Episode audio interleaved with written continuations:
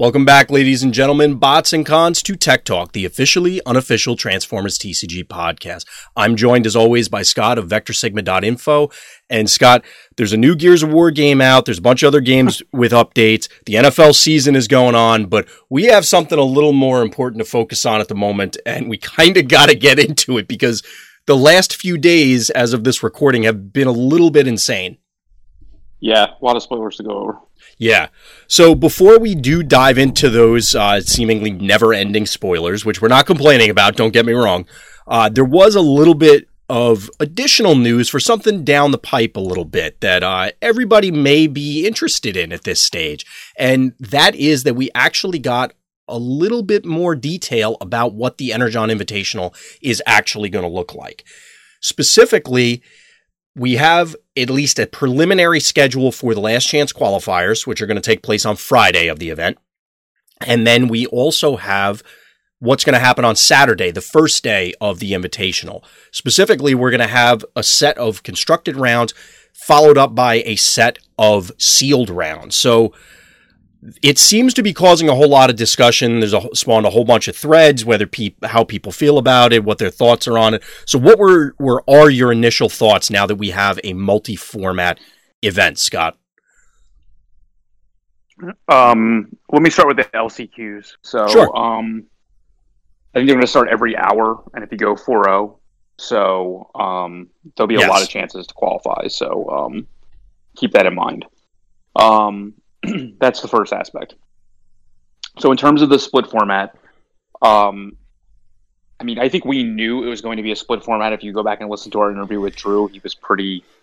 I mean, It was it was not quite the worst kept secret, but I mean, you don't have to read that much in between the lines to figure Right. that out. I mean, he said multiple times that he felt that uh, multi-format events determine the best player. So I don't think it's that much of a stretch to realize that there was going to be a multi-event in the, there. So anyone that's complaining, all right. So all right, how do I say this? trying to be a anyone little that's political about it. Didn't didn't if anyone's complaining because it's a multi-format event, didn't listen to the information that was out there.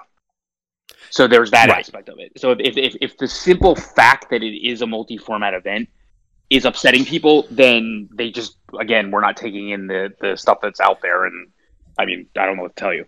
Well, and that being said, I do think that you're allowed to prefer one or the other, but like you said, Scott, it if it wasn't the worst kept secret, it, it was it was at least out there. There was information to give you that idea. And in fairness, unless you're a new listener, you wouldn't be listening to this if you didn't also listen to that. In all likelihood. Right. So there's also that aspect. So I'm probably preaching to the choir on that one. right. Um, secondly, if you prefer draft over sealed and would have preferred that those three rounds be draft, I can understand that to an extent hmm without taking up a lot of time. And I didn't run a lot of numbers on this. I can tell you draft in this game would have been worse than sealed because the way draft works is it's essentially and I'm just going to use magic terms. It's an it's a Rochester draft, i.e., open faced for the So everybody everybody sees what everyone else is drafting. It's not hidden. on the character side. Which means Yes. if it was the same number of packs, and I believe it is, you and let's just let's just assume, for argument's sake, it was a six person pod, which means all thirty six characters would have been opened first, and then quote randomly, it would have been determined who got first pick. All the way down to sixth pick, and then six would have chosen again in a, in a typical snake draft format. Right. If you ever played fantasy football, snake draft format. So, would you rather give somebody first pick out of 36 characters or randomly first pick out of six characters, which is essentially what Seal deck is? Additionally, and you mentioned this offline, Scott, and you may have not to cut you off if you were getting to this. Yeah. I think it- it, would have been, to put it bluntly, a logistical nightmare to try and organize that many different pods at the event the first time around. Like nobody, I take that back. I'm sure there are plenty of people out there who have drafted. I highly doubt that every person that's going to be attending the invitational has drafted before. Correct. And and you need stricter judges to help people out just to make sure things are progressing correctly. Absolutely. And as somebody that's been in many draft tournaments, it's a timed event where somebody sits on the mic and says, "Okay, everyone, take your first." Like I- will just shorten it. Like take your first pick. Ten seconds later, take your second pick. Things like that. And they literally count it down. He's not Yeah, making yeah. that up. And anytime there's a delay because one table all the way in the back is messing something up, the whole thing shuts down until that table is fixed. Anytime you've opened a pack and you thought something was weird, you're like, "Oh, that's weird," and then you just stuff it in your bag because you know you picked up one pack from the store or whatever, or you open your Right. prize packs. No, the whole event stops to figure out what's going on. Right. But the big thing for me mathematically is people complaining about the quality of mm. like, oh, this person, you know, my opponents are all going to have super rares. My opponents are all going to have these insane cards. They would have better cards if you were drafting because you would just have more opportunities to take the insane card you think is so insane and unstoppable that they would have a six times number of chances to get that. And then randomly that person would pick first. Additionally, that's not factoring in again that many. Whoop. Our co-hosts are very excited about this as well. um, uh oh. One of the other pieces is that, as I had said earlier, many people have probably never drafted full stop, let alone for this game. It- Right. it- there's a lot of skill that goes into playing limited, whether it's sealed or draft, and having a weaker player or somebody unfamiliar with a format or anything like that can drastically influence a draft. And, and it's not always, you know, they feed every the people next to them really good stuff. They could just be taking things at random and then the whole table ends up all out of whack, sort of thing.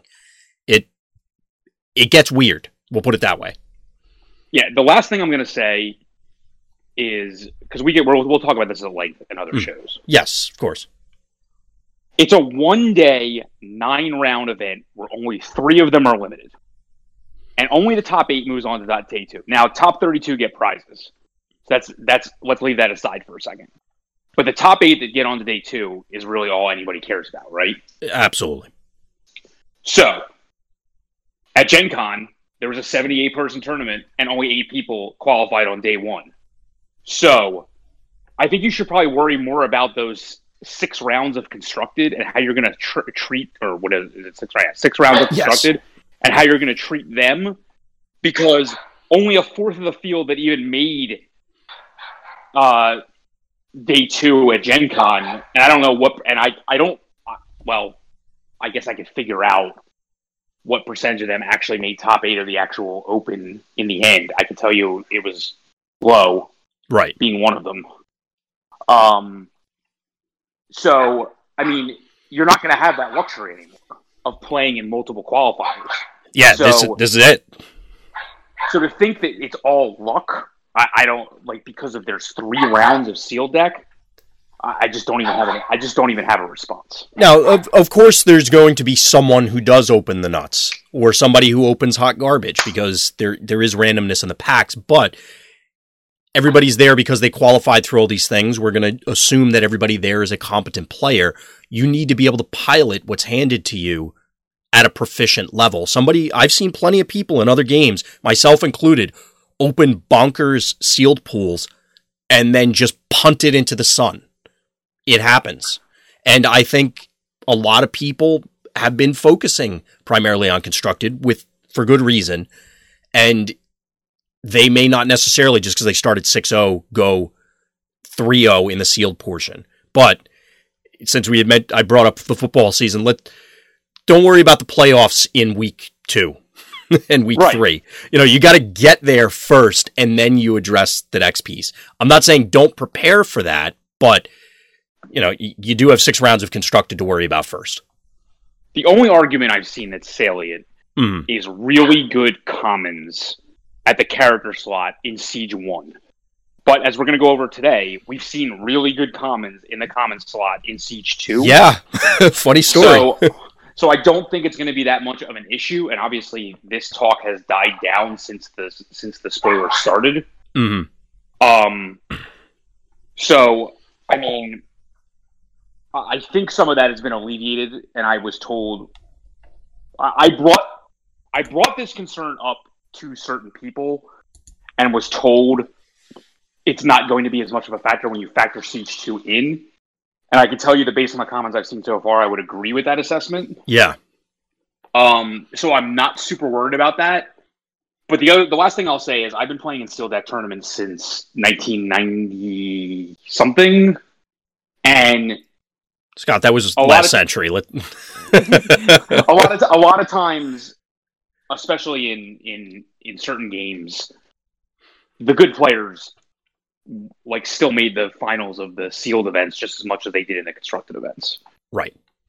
So, like, uh, in all honesty, I just I, I understand people's concern, but I don't think it's warranted. Right. Yeah, I mean, I fall into the camp that you had described earlier that I personally prefer draft. I can accept the limitations as it would be both for this event and in this game why it's going to be sealed. And as you said earlier and highlighted that the fact of the matter is is eh, this was probably always on the table even before any of the information from the Wizards of the Coast team came out and then they only reinforced it by all the things that they had said. They've frequently said that Siege 1 and Siege 2 work real well together. You know, Yeah. i- and to your point that some of the concerns that people had, they seem to be smoothing out. So, and we'll we'll be getting into them shortly, which by the way, we're telling you right now this will probably get split into two, so tune in right afterwards for the next one. Yeah, and there's a much higher percentage chance of you calling the metagame wrong and showing up with a bad constructed deck than Yeah. there is you opening up a really unplayable limited deck, in my opinion. That's what it seems like so far. Uh, because there's going to be a lot. Again, we're right up against, as we said before, where just as leading into Gen Con, there's not going to be a whole lot of time to get f- yourself familiar with the whole new set as well as how it interacts with the existing ones. Right. So, uh, any other thoughts on the invitational? At least this little blurb that we got right now, Scott. Are you ready to dive into the, the spoilers? I have more thoughts, but for the sake of time, I will I will save them. I'm sure we'll come back to it as we get more details and as other topics come up. So we're going to start off with the battle cards. These are basically in alphabetical order, uh, as opposed to any other sequence. And then we're going to move into the bot cards in a later section. Again, it'll probably get split into an independent show. So definitely check us out next time for that. Uh, the first one up on the list is acute reflexes. Uh, it's a white pip utility that provides focus one, and when the upgraded character battles and you flip at least one white pip, it gets plus one attack, plus one defense until the end of the battle. Uh, I think you had mentioned this on Twitter, Scott, but it, it's there seems to be more of an emphasis overall in this set on white pips. Yes. By the time you hear this, you'll see two more spoilers from us that focus on them as well, or peripherally focus on them. I think that's part of what people aren't understanding. I'm not talking Yes. like They don't literally have white pip references on Yeah. them. not like mirage ability. I'm just like like a lot of things key off of flipping things in a specific order or flipping a specific type of thing that you would not normally have. Like not, nothing says like flip one orange and do X. Like you know something you would obviously have in your deck. Like it's more complicated than that. So in my opinion, it leads you down the white path. Right. Um. So yeah. So like this this card is an enabler for those types of things in a roundabout way, as well as bold or anything that would key off defense tough wood as well. Right. Now we've As already simply helping you attack or defend. Right. Although it does do that because we have seen already the the influence that the focus on General Optimus, old General Optimus, spoiler alert for later, uh, and we were eventually going to get a upgrade that provides focus. And do you feel that this one's making a constructed splash since we now are going to be more consciously aware of limited? Is that where you're anticipating it, or are you thinking this is going to be a sealed all star? I mean, it's definitely going to be a sealed all star. Um, it has no, you get no static buff, right? Other Correct. than the focus. Correct. I mean, obviously the plus one defense is worth a card. That's been established. The plus one attack is not worth a card. Um, so I think in mixed pips decks, this has an outside chance of making it. I just don't think it'll ever probably, in the end, would be like in your pile of. I'd like to play this card, but it's probably just not good enough. I feel like this is often going to be card number 41 through 43, where Right. I'm going to end up putting it down on a list that I'm writing up. And then as I'm shaving cards here, cutting cards there, it's going to end up still in the binder or in the box because it feels like it should be really powerful. The focus going to dig for those white pips. So it's, I air quotes, always have the plus one, plus one, but you're not really going to always have it. You know, it, unless you're playing an inordinate amount of white pips, which, yes, this is a white pip to begin with. So I think the math is going to get weird as we are, even though these mixed pip builds are becoming more popular. And the uh, people like you, Scott, are figuring out all the math on it for the appropriate way to structure them. I personally still, maybe it's old school thinking, but I'm still leaning towards the more purist view. And it's hard for me to justify cutting other blanks or other white pips that I really want in favor of this, at least right now. Yeah, that's fair. I mean, I think if you look at it from an this takes up my upgrade slot for the turn, and my utility slot is generally, for lack of a better term, more more utility. you Um, don't say. um, just like more splashy effects. Let's just put it Yeah. that way. Um, I just don't think this is quote enough compared to other options. it almost feels like I really like focus, uh, as I was saying about General Optimus, and I like the idea of the focus ability in general, but I kind of want it to be innate to the character. In this Mhm. case, I guess it's half a card because you do get other effects. It's not literally just focus one, but it may need to do just a hair more. But it's something I want to keep an eye on because we are going to see when we get to the characters that there are a number of ones, like you said, that they're looking for specific things. Giving them focus is only going to help them. But it's when they're looking for it, and not every character is during combat. Correct. A lot of them are, but not every single one. So- Of course. Yeah. And the, there's definitely going to be times where, well, that focus doesn't help you when you're trying to transform in the middle of a turn. Right, right. So- Exactly. Uh, anything else you wanted to bring up about acute reflexes? Nope. Sounds good. And we will move on from there to backfire. So this is one of the new secret actions, and it's actually basically, well, it is a Decepticon secret action. It's a blue pip. You reveal it when one of your Decepticons defends, and when revealed, do damage to the attacker equal to the number of upgrades on that attacker. Now, you could score a free KO via this card, air quotes, free, but I'm honestly anticipating this is often going to be a secret action zap. Now, blue zaps haven't really been earth shattering up to this stage. The fact that it's a secret action and you're doing this all on your opponent's turn can matter, and clearly it could scale. And again, spoiler for later on, we're going to see probably a few more upgrades on individual characters than you might have before. But are you expecting this thing to have a huge splash, Scott? Sideboards only, maybe against cars.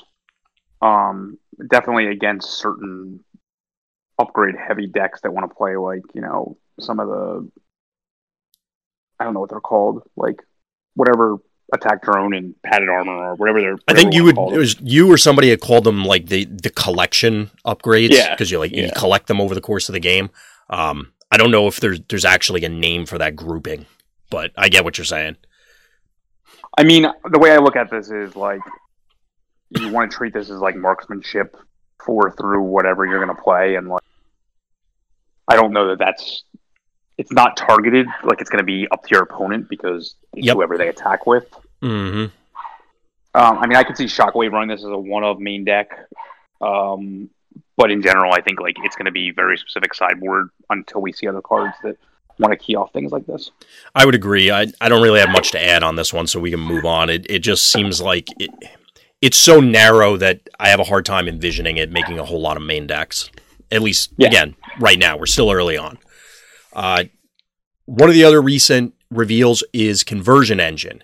Now, this is another utility, another white pip utility. It provides one static attack. You can only put it on a character that has more than one alt mode. and at the end of your turn, flip the upgraded character into another mode. Now, we, again, we're not to get ahead of ourselves. We're gonna ha- we have more triple changers. Uh, does the is this doing enough for you, Sky? Because it seems like getting the free transform for those guys is pretty important. Um, Not necessarily the new ones, just in general. I mean, it's going to be hard. Like, you have to play to get to this card because, as it stands now, so the only two triple changers I really like this on are, well, I mean, if you can get it to stick on Sandstorm, it's decent. mhm.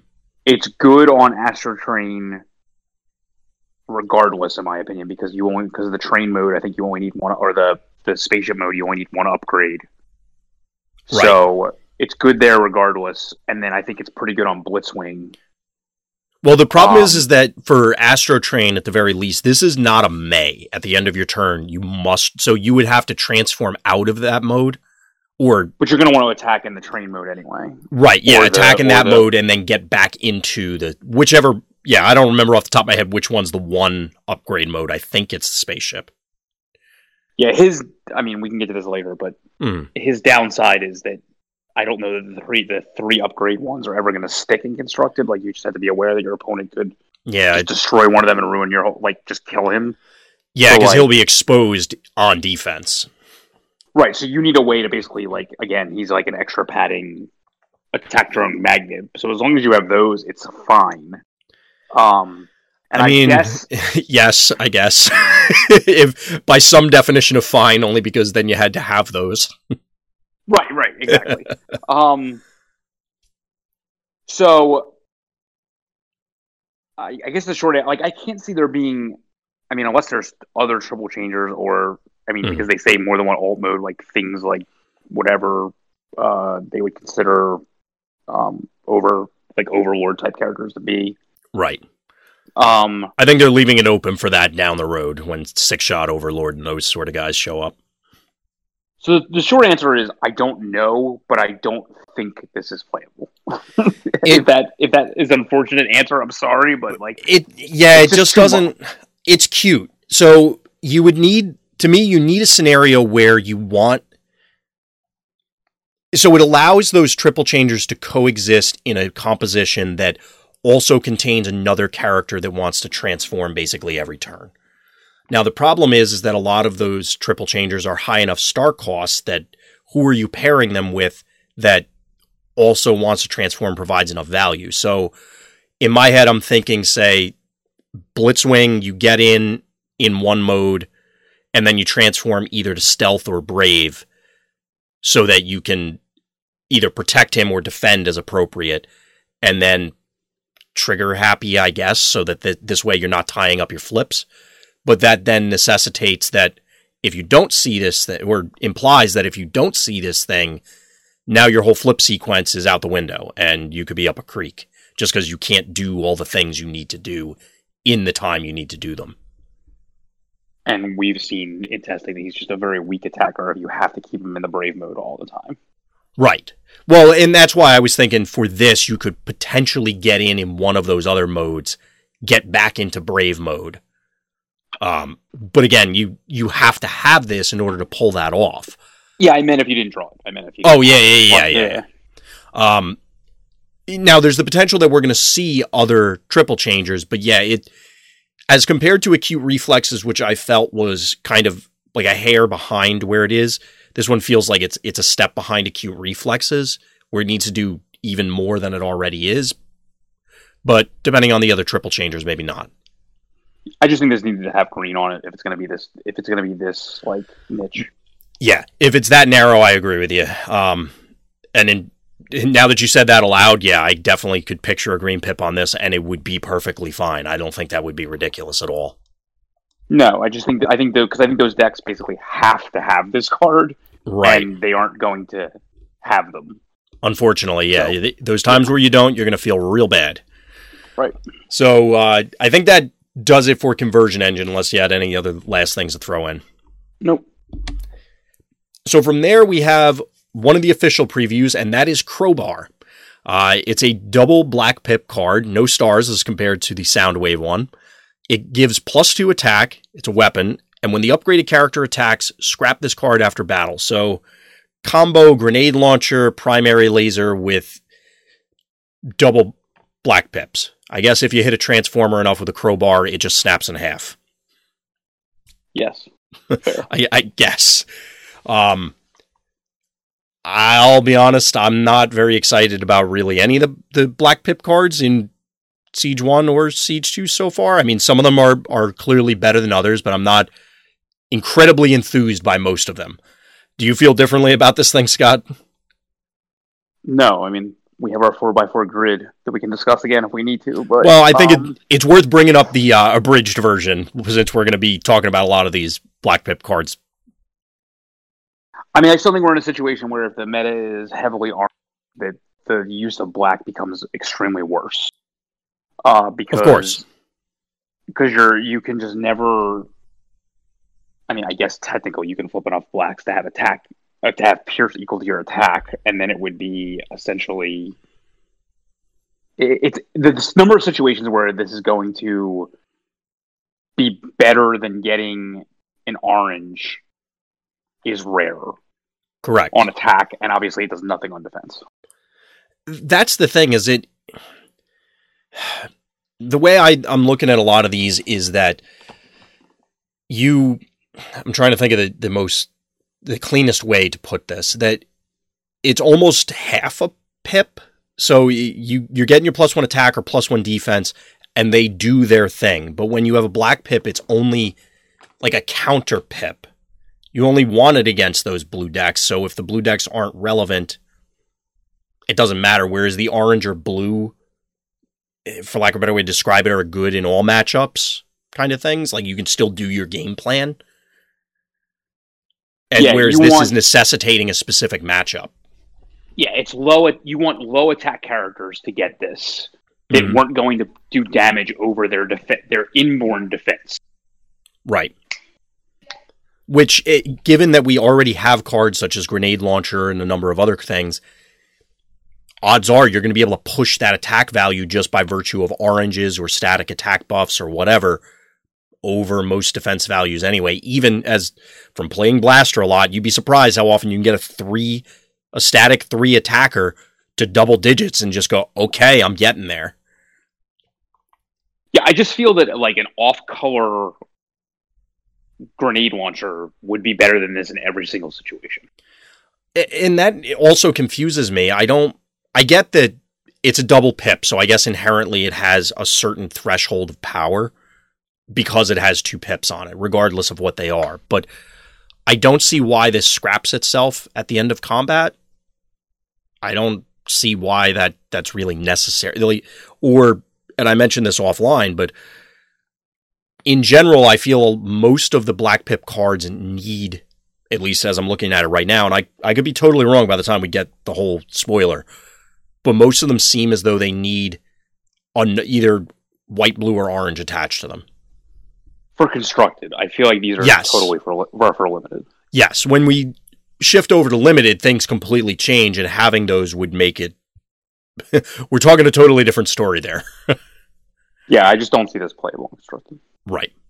Um, what about for limited? Since you brought it up, Are- is this your uh, you're excited about opening this guy or this card? Yeah, I mean you would play you would play it for sure. I think I, I, can think the agree fact, with you I think that I I think the fact that it scraps itself actually helps you in limited because it goes back in your deck and you shuffle so quickly. Yes. Yeah, that I can definitely see. And I think they they've mentioned that they being wizards that obviously as we started out with the focus on various limited formats, but that the black pips do have a role in that capacity and that is maybe not I don't want to put words in their mouth and say it's the primary design space for it, but it certainly was a factor. Yeah, I, I agree. So let's move on from Crowbar because I think we'll we'll beat that one to death. Uh, next up is defensive configuration. It's an orange pip utility. The upgraded character has an extra armor slot, and when you put this on a character, reveal the top card of your deck. If it's an armor, play it onto the upgraded character. Uh, I would feel a lot better if this was an armor itself and then granted some sort of defensive bonus in addition but it's a very narrow field communicator, I guess. Clearly, there you could plan things on top, but this one seems really weird. Do you feel otherwise, Scott? No, I don't think this is playable. Yeah, I I'm not going to be very excited to open this one as my There's a lot of hoops. There's a lot of hoops to jump through that that like. I mean, if this had a blue pip, maybe I still probably wouldn't play it. But the fact that it has an orange pip makes it even worse, in my opinion. Yeah, I mean, I get the idea. You double up armors, you get yourself some bashing shield protection, but uh, I don't know. At the cost of your utility slot. Yes. But if you were to have two decent armors, I think in a defensive build, I think that's reasonable. But I don't know. If, it, like if, it, if, it, let you play an extra armor out of hand, it might be a different story because you yes. can get back like the rock paper scissors types armors and mm-hmm. not take up your turn. Like if it gave you like a new design's ability, it might be. I think it would be better. This is just like you had too much setup for like like you said a non-static card that doesn't just doesn't do enough. It's like yeah, how much play does Tooth and Claw see? I mean, let's be honest. Yeah, I mean, it, like you said, if it had a blue pip, it maybe because then, you know the the Wave Three Megatrons of the world that care how many. I don't think he wants a thing, and he off the top of my head, and I I should have looked at this. I think he just wants three upgrades. He doesn't care yeah. if it's necessary. So then that way, okay, well, I have two armors and this, whatever. It's fine. It still triggers the strafing run. It's Astrotrain also. Astrotrain also. Yep. Yes. Um, mm-hmm. But I don't think that's enough. I will say I no, like the I artwork. Agree. I don't know. Yeah. There's something about the artwork looks cool to me. Mm-hmm. Um, moving from there, we have another official preview designated target. Another double black pip. Each of your characters gets plus. I almost said plus two, pierce two until end of turn.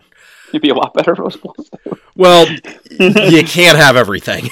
um, I actually don't mind this one out of all of them, but that's comparing them directly.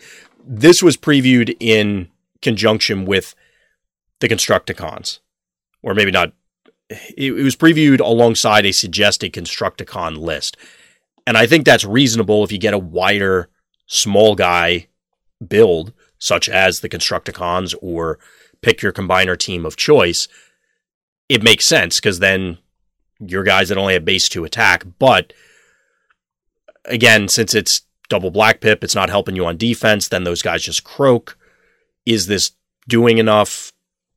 I'm not sure, but it, I at least see where this is going as compared to, say, Crowbar.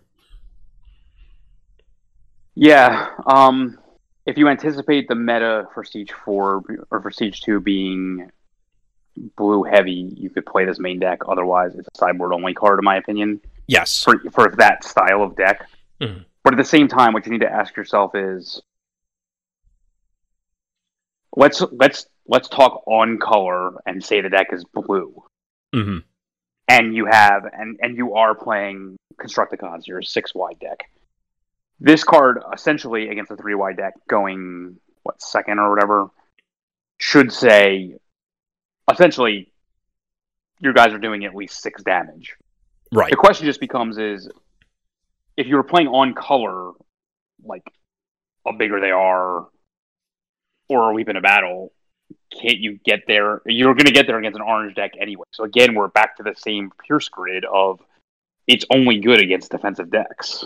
Right again, I understand like if you're attacking somebody even in an aggressive deck that happens to have like three armor or like I mean, two is not unreasonable for some of these guys where it, a random Constructicon has three attack. You attack. I mean, the first guy that's coming to mind is Barrage, but he probably won't be in, in alt mode. But let's just say he is. He has two defense. So it it's fine, I guess. Uh, but it's I, giving all the it's giving all your three power attackers plus one attack. Like it's that's what I mean. Like yeah, it's not. That's all it's ever doing. Like that's all. That's what Pierce all it ever does. Like it's yes. only ever getting over your opponent's armor. Like and and if you're low to begin with, chances are you can just play an action that's giving you a higher static attack, which is always going to have play against orange decks and is likely going to be whatever the power of that action is minus two against the defensive deck, like that's where you need to figure that out. And that's why I feel like Right. it's a sideboard card.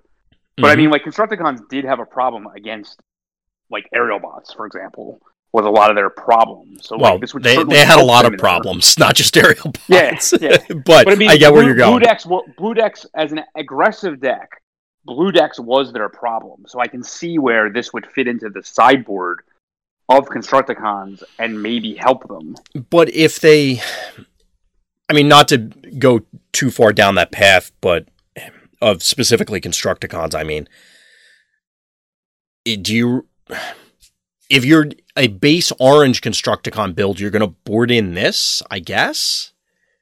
And if Well, I you're mean, base yeah. blue, Yeah. you should already have a billion Pierce effects, or that's what you're going for. So I guess hypothetically, you just throw this on the pile. I think it's a sideboard card Mm. that may see play. Like I, I, I that's what I that's the way I see it now. Because I just don't think that like you still have to attack with multiple guys to to get the pierce effect. And I think that's the thing, like I can just Yeah. I get that you're you're taking a turn where you're attacking with multiple guys at once, so you can't you don't have more than one action phase and more than one upgrade phase. Right. But like how many times is it going to be better than the bigger they are?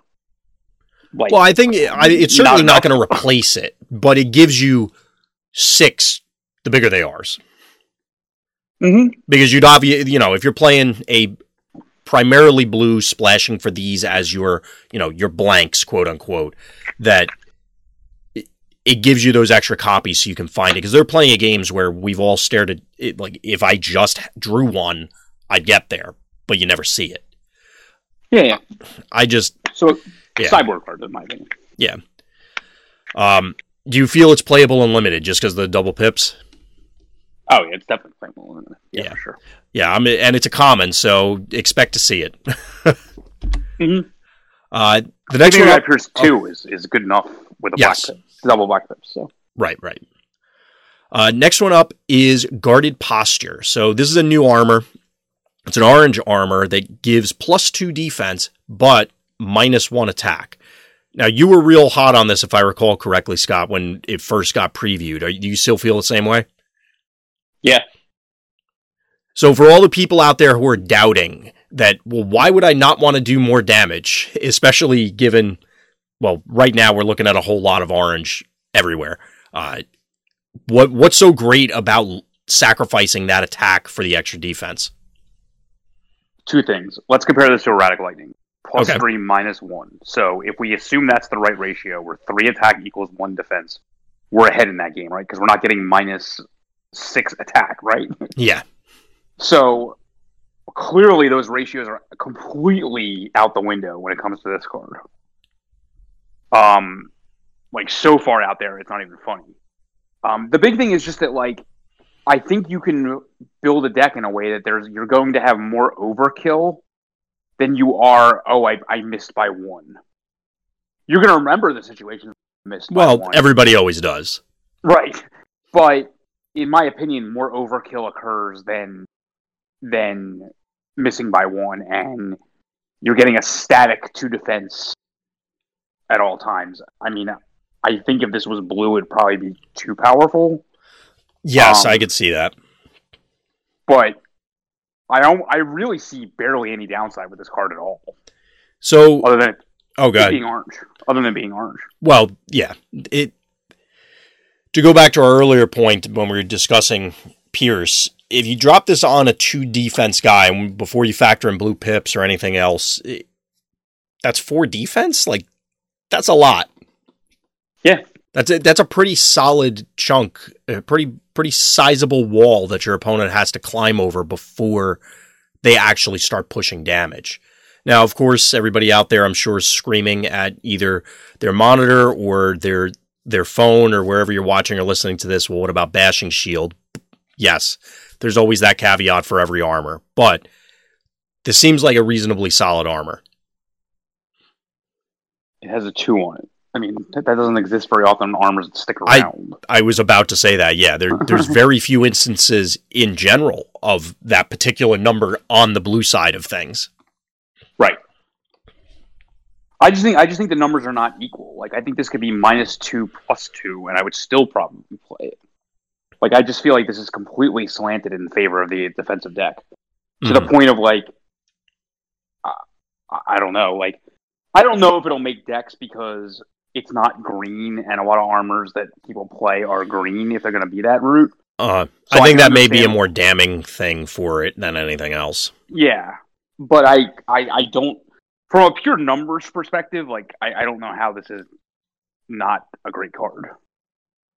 Yeah, it. I like I said, I anticipate the fact that since you can't rely on it, and we're we're long since past wave one, where it's okay. Well, I just play reinforced plating because that's what I got, or body armor, or whatever. Now you have alternative options, and while the plus two is great, if you don't get to play it, it doesn't matter. Right. So, uh, and again, as you pointed out, since it's not a blue pip, you could run into some weird inconsistencies constructing your deck. Where again, you're if you're trying to be defensive, maybe you don't have room, or maybe this ends up making aggro decks in order to, like you said, it, if you're typically overkilling by a billion, who cares about the minus one attack? This just blunts one of your opponent's attacks and buys you another turn, or forces them to have a burn a direct damage card somehow. Exactly. Exactly. Yeah, I mean, I've they, we've all had games like that where it's like, oh, I grim well, the Grimlock's not a great example, but get in with whoever for a million, crush your guy, and most of the damage goes wasted. So here, your guy may live to see another turn. And there's situations where your extra one armor saves your guy from from dying. So two is definitely going to happen more often. So. Well, that and it also changes the numbers for those direct damage cards where the one, yes, you live, uh, or maybe it the two means that instead of surviving with three health, you survive with four. So now they must invest another attack, not just a card. yeah, I think aggro and aggro matchups. This is going to be a very good card. Yeah, we've already seen the, what Ramhorn can do. Now we can't pump this out, but Bolster has been growing in popularity. So Yep. I could I could see this being in some boards or maybe even main deck since you know you can always just flip it on combat. Mhm. So, Exactly. uh, any other thoughts for guarded posture, Scott? Nope. All right, so we'll move on to hidden fortification. So this is another secret action. No uh, faction affiliation this time. It's a blue pip, and you reveal it when one of your characters defends. And when revealed, that character gets tough three until end of battle, as opposed to end of turn. So tell us about the new evasive maneuver, Scott. Remember how when we review when we used to talk about Battlefield Report, and I said it was going to be ubiquitous in blue decks, and it's really not because in reality it doesn't actually increase your defense much more than you probably would have. Yeah, unless you had the double blue, you and you could have gotten one anyway. Right. So like, I was wrong about that. Mm-hmm. I'm this one you get a bunch of defense, like guaranteed in Right. your blue deck. So this to me has now is should be at first glance the most staple card I think so far in the set outside of a character that might see play in a bunch of decks. Like this should be almost like ubiquitous in the in the metagame. I, I just fail to see how it, it can't be. Now, are you saying in? So let me ask you this then: it, Is th- obviously it would be included in there for a number of reasons, and there I'm referring to Shockwave builds. But is this the cornerstone? Is it is this the missing piece for that build? Because I know that guy was very popular, and you were looking at him for a long time. the builds that multiple made top eight in a thing, and one of them made the finals of a large event. So yes, I think it's definitely good there. I mean, it's clearly going to be good, but it while it did perform well at Gen Con for for that one event, and then it it it was played by I know at least one person in top thirty two. It was then played again at the largest qualifier outside of Gen Con that I'm aware of. I don't know, and you would know better than me, how much more frequently it has been appearing. Obviously, people are trying it, but I don't know how much success people are having. I It take it back. There was one at. the large London event. I was about to say that as it, as I was saying it, I'm like, wait, didn't it do well somewhere else? But so clearly, it's going to make an appearance there. It's a good secret action in general. But you're saying it's going to where every blue deck is going to be looking at this thing. I mean, your guy gets essentially three to four defense if you're a blue deck. No, I'm I'm not disagreeing with you. I'm I had started out with, I mean, we've seen it. Everybody's seen evasive maneuvers to this point, and I don't think anybody was too excited about that card. And I, that is probably where people's minds are going to. Hence why I'm drawing this out. Uh, one of the other notable pieces is that there's no current way to interact with your opponent's secret actions other than you know activating them. right. So That's the point. Exactly, yeah. So that evasive maneuvers dies to bashing shield, and then you just get kicked in the teeth. This will provide it. So, in, I mean, I guess they can have a gyro or something like that to turn off tough specifically. Sure. But other than that, you should be getting your defense out of this. You're getting your money's worth. Yeah, this card's great. Yeah. I, I, mean, I'm shocked. It's, I'm shocked it's blue. To be honest with you, that's how good I think this card is. does that turn you off at all that you since you'd start off with the battlefield report analogy or or uh, opener do you think does that make you second guess yourself at all I mean, I always thought Battlefield Report was really good when we were talking about preview cards. As Mhm. soon as I started playing with it, I knew what the situation was. oh i i mean since this card happens to be blue and you had said that you're surprised that it also has a blue pip does that set off any warning bells in your head that like they needed to go that extra length in order to make it playable it's probably the end of combat instead of end of turn thing because that way, like wider decks don't get you don't get the effect multiple times. But yeah I can't see a situation where this wouldn't be your best action play for the turn as a defensive deck unless you could have killed something that hasn't attacked yet through direct damage. makes sense Um, and like unfortunate, whatever. Like multiple actions in a turn, this is also going to be really powerful. Well, yes, we've already seen that any deck that can play many actions in a single turn are they're typically happy to see secret actions. Yeah. Uh, it, I don't know if there's much else to be said about this thing. Is there anything anything else you want to add on this one? I just think it's going to be it's going to be the most played card outside of specific characters that I feel like we're going to cover. Right. Makes sense to me. I mean, we still have a lot of set to go, so maybe there's going to be Yep. other ones at that level. As Uh, stands now, yeah. But speaking of other impactful cards, let's talk about involuntary promotion. So it's another black pip card. You choose one of your characters. You return another character that has the same number of stars or fewer from your KO area to the battlefield, fully repaired. Move the damage counters and upgrades from the chosen character to the returned character, and then KO the chosen character. So basically, you just you pick somebody who's equal stars or less and swap them Yes. seem it seems okay, Scott. it seems okay. This is the most powerful battle card I've seen in the set. I, I would agree with that. Can you tell Um, tell us why, Scott? tell us what everyone has won. I mean, Battle Masters exist, so Yes, that that that should jump out to everybody immediately. Um, this is another sacrifice outlet plus value for Battle Masters. It does change the attack order. Likely cannot be played like on turn two. Um, and and early like a piece for tyranny can, but but will definitely help in the mid game. Um, I guess you Eh, do you think you're required to have a target to return? So you can't just play it to kill the battle master. how does it read? So it says choose one of your characters, return Uh-huh. another character that has the same number of stars or fewer, and then You blah have blah blah. to do that part first. You have to do things in order. So if you don't have the return part, you can't do the rest. It would just stop. It's like Well, the the very first thing is choosing one of your in-play characters. that doesn't do anything. Right. So you would choose it, yes, and then you can't do the second. It's like writing computer code. Hmm. Like if you, I assume I, I've been wrong before, but I assume it's like writing computer code. Like you do A, yes, you can choose a character. We got that part. You you haven't lost the game. We got that part. yes. Um, um, if you if you can't do the second part, then you just stop. yeah. So you can't return a character. I think you just Right. stop. I'm sure that'll get clarified pretty quickly, but that's how I would Yeah. expect it to work as well. Uh, Um, so you can't get that free Battle Master uh, activation. But sorry, I interrupted your thought. Go no, no, ahead. no. It's fine.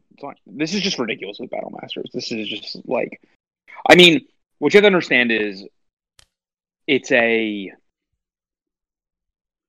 it's a, it's sort of like a, it's not insane and broken, but it's like a, a swap parts sort of for the guy you're sacrificing. Right. Um, because the the new the all the upgrades go on, so you get double use out of the upgrades. So that's powerful. So you're just basically moving all the upgrades. I'm assuming you're sacrificing a tapped character. Let's let's just put that out there. Like Yeah. Barring weird circumstances, that's probably going to be the case. So at absolute worst, this is like a swap missions that kills the guy instead of tapping it, which obviously is a much bigger cost, but and moves the upgrade. So like you can look at it that way, where it's a swap missions that moves your upgrades.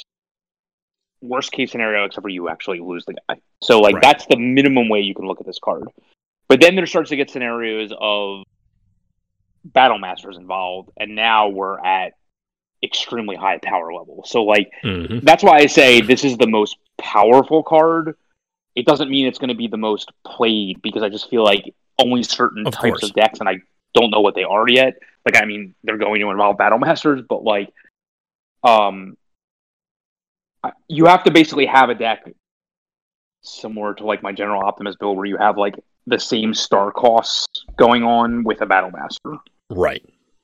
um, or like a four wide deck that uses a battle master, things like that, where you're going to get serious value out. I can't. I haven't thought of a lot of scenarios where non battle masters will see advantage over this. Again, over I still function. That's the key. Right. The key is when is this more powerful than I still function? And the only time I can think where that's the case right this second is the battle master situation. But I may be wrong. Like I just haven't thought of all the scenarios yet off Right. the top of my head, but but like at first glance, the only time it's more powerful than I still function is with Battle Masters. Now, the only other scenarios that I was thinking of offline, uh, there are two. And there may be others only because I didn't actively go through card by card in the app to try and determine. But well, we were talking about it offline. It, what other things care when one of your guys gets KO'd? And there's crash landing, which I, I don't know if anybody's going to build a crash landing deck around this thing, but Uh-huh. Maybe we'll just throw it out there. I mean, the the guys that the bots that you would want to pop with this in conjunction with crash landing may have a decent star count, may have a, a decent attack, and then you just go, okay, this is a five direct damage action or seven direct damage action if that exists. Uh, the other thing is Trypticon.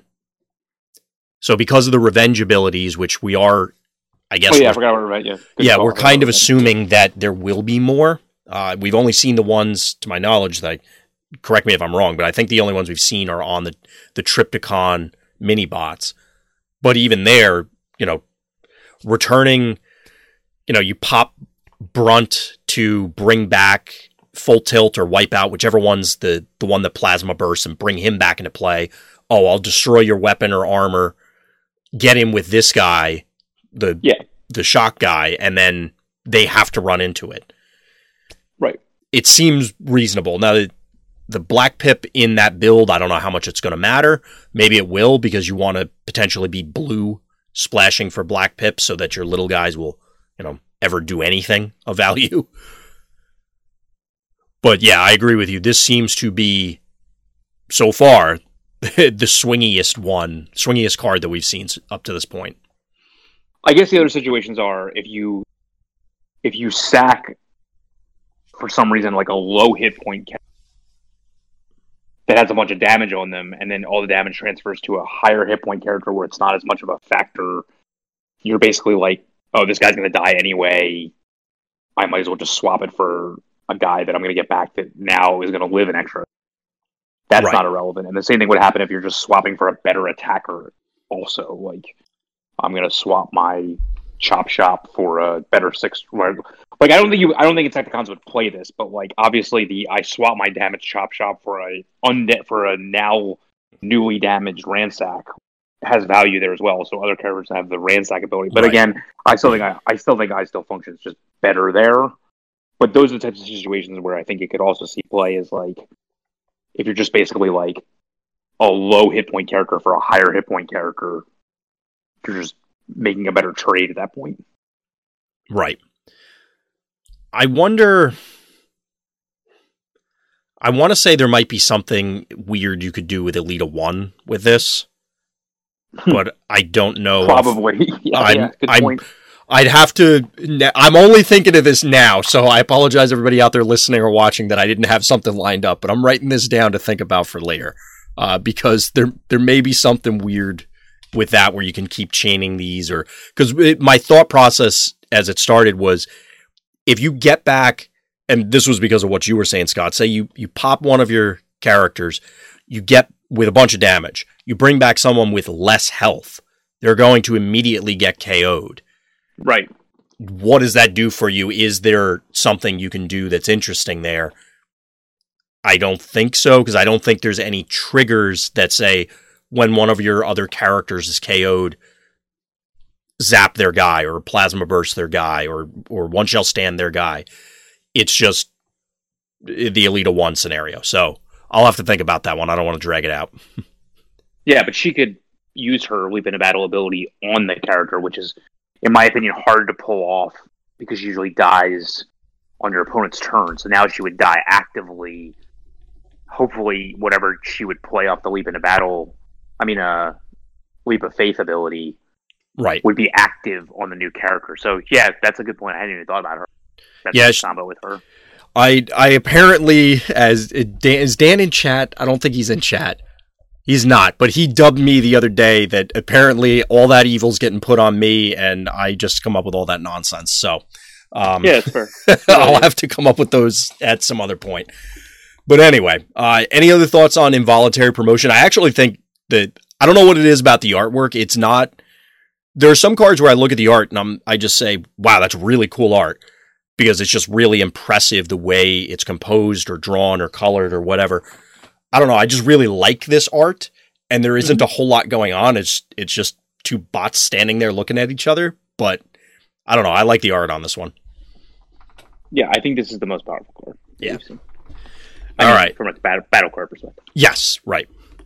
So we'll move on from there. We'll talk about minor med kit or med, minor medic kit. It's another double black pip. The it's a utility. The upgraded character has plus two health. And the next character and the next battle card we're going to talk about is Yep. Yeah. There's not a whole lot to say about this one. Um, limited. I mean, I do like the uniqueness of the plus two health. I'll I'll put that out there because I really like energy pack. This is another way to do it. I I don't think I really want a card slot on this in constructed though. That's way worse. Right. Yeah. Oh, I yes, um, no no arguments there. So moving from there, we have Pincer Movement. It's a one-star battle card. It's an orange and a blue pip. When one of your Decepticons attacks an enemy this turn, you get an extra attack this turn, but only with one of your other Decepticons against the same enemy.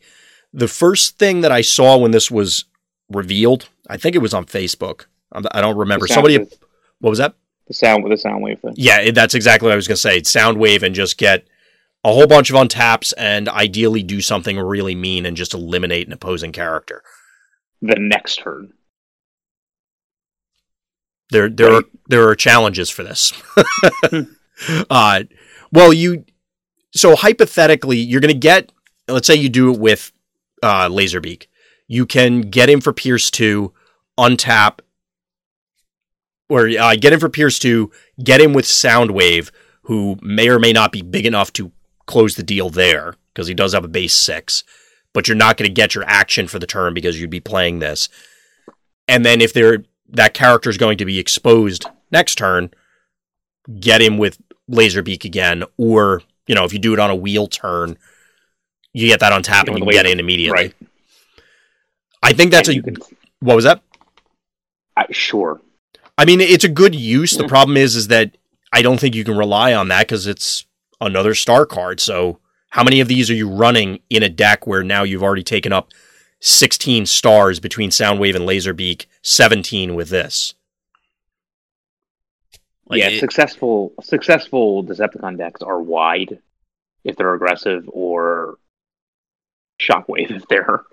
Um, That's you're not wrong. so if they're not, so like I just don't see the getting extra attacks does not matter because as much because your opponent still gets to defend multiple times, so it's only good against other orange decks. And like if you want to do this, just play a wider team. Like I don't see the use for this card as it stands right now. Let's just put it that way. It's a uh, a budget all out attack. Yes, I guess, or a or a budget going second. Like I don't. I don't well, there there is that option too. I know, it, like, the Soundwave thing, like I said, is cool. Uh, and I'm excited because oh, there's something that, that plays well with Soundwave. But yeah, I agree with you. Right now, unless we get additional untaps or other ways to abuse this effect. And even if we do, how many of these are you running in your deck? And can you consistently count on finding it to do the thing?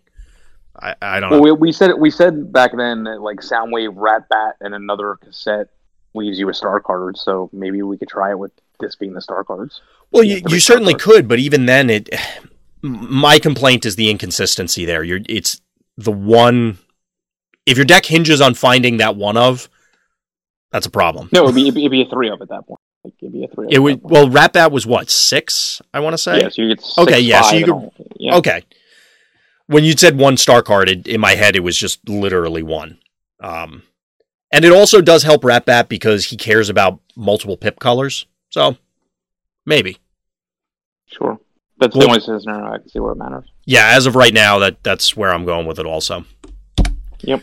So moving from pincer movement, we have our last battle card, unless I missed some, which is entirely possible. Um, we definitely and, have gotten more characters than yes so far. Uh, so the last battle card is point position. It's a black and blue pip. It's a utility, and the upgraded character has brave while tapped. If I had had the foresight to do this in a different order than alphabetical, I may not have finished with this card. Just this saying. okay. This card's okay. It's like bravery but well, not the, as good. Well, that's the problem. Even with the it, having tried bravery actually a lot recently, one of the big advantages is okay. Well, I'll I'll slam it on a, a bot so that it can defend post wheel in right. the turn where your important characters would be exposed. This gets turned off as soon as that happens. So, womp womp. Right. It's not yeah. as good, but that's what you get for slapping black pips on cards. I guess. I and unfortunately, because I am on the lookout personally for a lot of either orange and black or blue and black pipped cards for a number of different decks, and even in those, I'm not. I don't think I'm very excited to play this particular one as the actual card text, which is kind of a recurring theme for a lot of these. Mm-hmm. So, um, excuse me. So, as I said, those are all the battle cards, unless I missed them, and if we did, I apologize. We'll clearly circle back and bring them in for a future we show. We, pre- we we previewed the one the the orange one. So yes, well we, go, we don't usually go over, go over those. I I was going to close right. out with if you want to see the ones that we previewed, uh, you want to head over to vectorsigma.info and they are already live by the time this is hitting your ears. Yep. So uh, we're definitely looking forward to more of them coming out. And our next episode is going to include the bot characters from this reveal cycle. Is there anything else you wanted to call out before we close up shop for this particular recording, Scott?